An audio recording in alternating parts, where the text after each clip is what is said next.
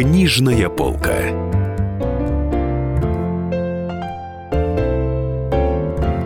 На этой неделе новые крупные игроки вышли на книжный рынок. К Пелевину и Марининой присоединились Полина Дашкова и Михаил Веллер. Дашкова, автор исторических романов и детективов, выпустила книгу «Горлов тупик» после четырехлетнего перерыва. Текст интересный и многослойный. Здесь и детективная интрига, и исторический материал, и мистика. Словом, все как любит Дашкова и как любят ее преданные читатели. Главных героев несколько. Все они так или иначе связаны с одной коммунальной квартирой в Горловом тупике. Действие романа охватывает четверть века, с тысяча девятьсот пятьдесят второго по тысяча девятьсот семьдесят седьмой год. В прикнижной аннотации говорится следующее. Он потерял все. Офицерское звание, высокую должность, зарплату, отдельную квартиру. Дело, которое он вел, развалилось. Подследственные освобождены и объявлены невиновными. Но он не собирается сдаваться. Он сохранил веру в себя и в свою особую миссию. Начинает жизнь заново, выстраивает блестящую карьеру, обрастает влиятельными знакомыми. Генералы ка гэ бэ и сотрудники Сотрудники международного отдела цэ ка считают его своим, полезным, надежным и не подозревают,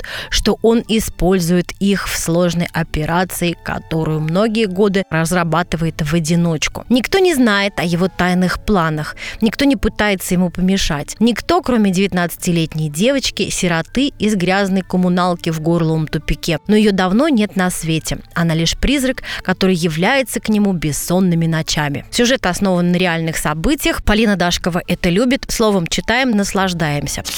Второй лидер книжной десятки – Михаил Веллер с книгой «Еретик». Как замечают те, кто уже прочитал книгу, говорят, что этот текст самый скандальный из всего, что когда-либо выходило из-под пера Мэтра. Автор много говорит о судьбах России, анализируя исторический путь нашей страны, затрагивает болезненный для всех нас конфликт русского национального сознания с западной цивилизацией. В частности, касается еще более болезненного для всех нас еврейского вопроса. Словом, кто виноват, что делать и что будет. Вечные русские вопросы.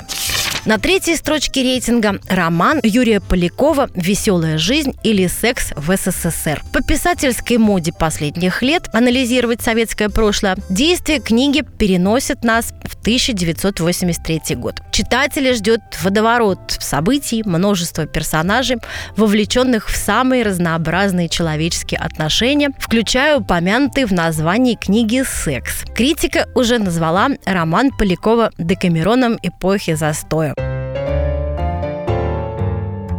Книжная полка.